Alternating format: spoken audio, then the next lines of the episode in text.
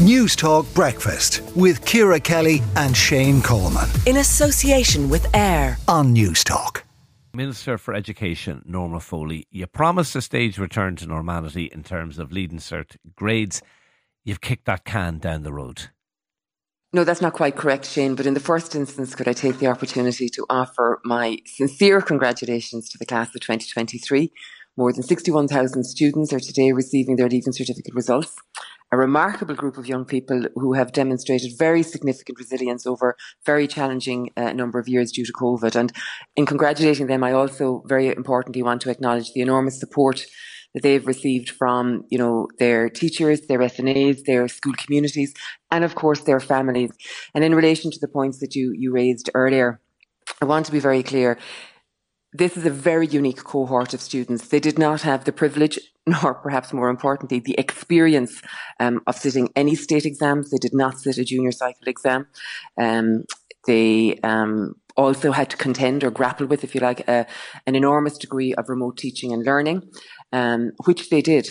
But for, for these reasons and others, they are quite unique as a cohort of students. And I did give the commitment um, that the grade profile achieved um, last year and the previous year would be a similar grade profile ach- uh, achieved this year. And we did deliver on that. But however, I think it's important to say as well, the, the exams that the students sat this year were not similar to the exams they sat last year in that previously we had made uh, a number of accommodations, two rounds of accommodations on the leaving certificate paper.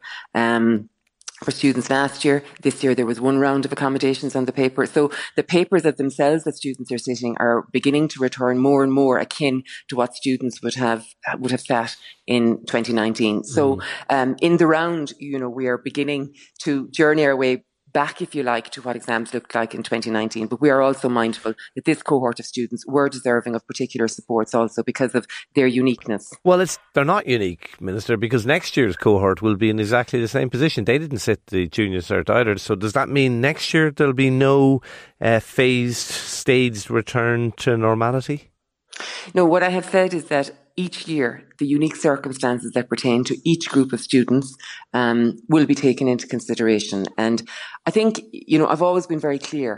Um, as minister, my focus has always been on fairness for the students, that we would always take a student centred approach and we would do what was in the best interest of the students at a given time and their unique circumstances at a given time will be taken into consideration. So next year's cohort of students will not be exactly the same as this year's cohort of students and therefore the measures that need to be taken in relation to them will be taken at an opportune time. They won't be taken today, but they will be taken, um, you know, in an opportune time when, you know, this cohort of students have been taken care of when we have gone through, I suppose, all the aspects in terms of what needs to happen next, the receiving of the results, if those, um, if there are students who wish to um, have their papers reassessed, all of that, and then in due course, okay. you know, the appropriate arrangements will be made for the You, you mentioned fairness, Minister. Is it fair that a student who gets 625 points will not get their course because so many people have got 625 points uh, that it'll be decided by random selection?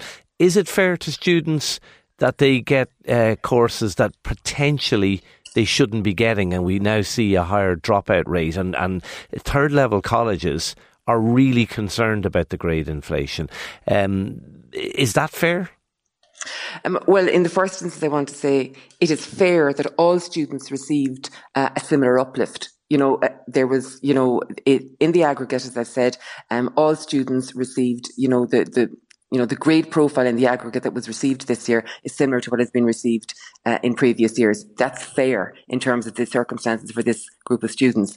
In terms of random selection, I want to be very clear, you know, never has more been done in the instance of providing, you know, additional places and competitive courses. And I want to acknowledge the work of, of um, uh, Minister Harris in this regard. So, for example, um, over the, the last uh, number of years, we've seen um, more than 120 additional places being provided in medicine, for example. We've also seen new routes being provided in mm. terms of access to different courses. So, never before, we work very closely um, with Minister Harris, never before have we seen um, such accessibility in terms of, of college places and in terms of students, you know, um, you know, uh, dropping out uh, uh, and all of that. That has always and consistently been a feature yeah. of. Uh, I, I, again, I, I, have to put it to you. I mean, we've artificially inflated uh, the grades by by eight percent. We will have students missing out on their course that get the maximum level of points. The integrity of the system has been undermined. You've made a political decision here. No, I d- I don't think that's true. What I have made is a decision that is in the best interest of fairness for the for the class of 2023. And you know, you know, you reference, I suppose, the the accommodations that have been given to them. Again, I will say to you, um, the accommodations that were given to the students in terms of the class of 2023 are different on the exam paper to the accommodations that were given to the previous cohort in 22.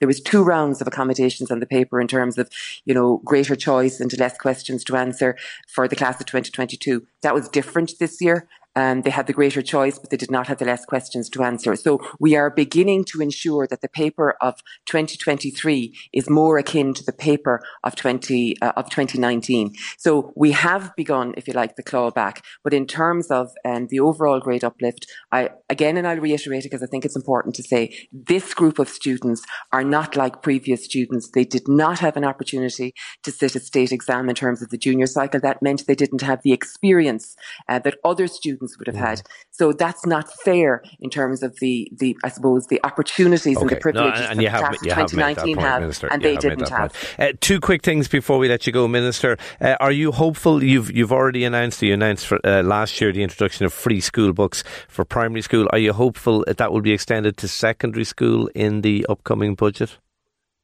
Well, it is a landmark moment in Irish education that comes September as the primary schools return. Um, parents and guardians will not have to pay for um, primary school books. That's an investment of over 53 million by the department. I've never made a secret of the fact that it is my um, sincere aspiration uh, that we would be in a position to deliver similar uh, or something akin to it at post primary. It is a budgetary consideration, um, but I, it is my hope that you know over time that we will be in a position to deliver similar. Are, are you pushing for it for this year's budget? Well, I am um, certainly, I have many competing, I suppose, challenges at budget. It's certainly part of my consideration for budget, but it, it is part of a negotiation, no doubt. Okay, very briefly as well, uh, a lot of students returning to secondary school uh, today. someone back yesterday. They're going back to schools, particularly in Dublin, that don't have enough teachers.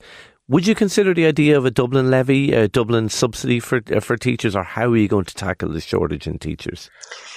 Look, again, I, I, want to be very clear. I don't underestimate the challenges for many principals, uh, and I know it is particularly acute in Dublin, more so perhaps in other areas, but there are challenges in other areas.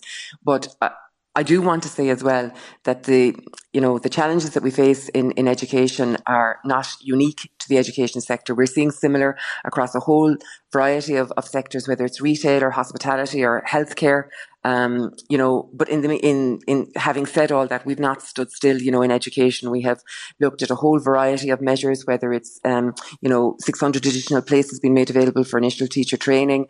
Um, we've never had more teachers actually in the system than we do have now. For example, over the last couple of years, four and a half thousand additional posts at primary, four and a half thousand additional posts at post primary. Fairness, but a cold comfort to those parents who are seeing their kids. I'm one of them who are seeing their kids in free classes uh, because there isn't enough teachers.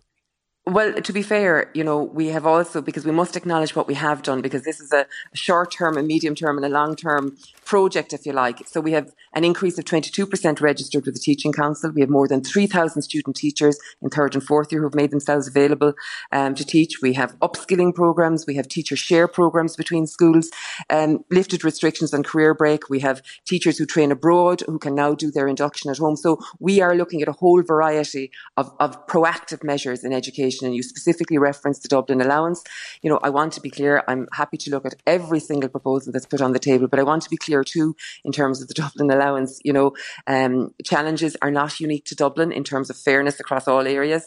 Secondly, I suppose, you know, the Dublin allowance is being heralded because of what people are seeing in, in London, uh, and they speak of the London allowance, but, you know, our teachers come, you know, October time will be on a, a similar pay scale of 42,000 euro, um, you know, which includes the London allowance when you look at that. And it actually hasn't solved the problem in London. Minister. And the last thing just to say about it, you know, the public sector is not unique to teachers. So I suppose whatever would be done there would have to be done across the board in terms of you know, Gardaí or, or healthcare workers. Yeah. So it's, it's not without its complexities. Okay, we will leave it there. Minister Education, Minister Norma Foley, thank you for talking to Newstalk Breakfast this morning. Newstalk Breakfast with Ciara Kelly and Shane Coleman. In association with AIR. Weekday mornings at 7 on Newstalk.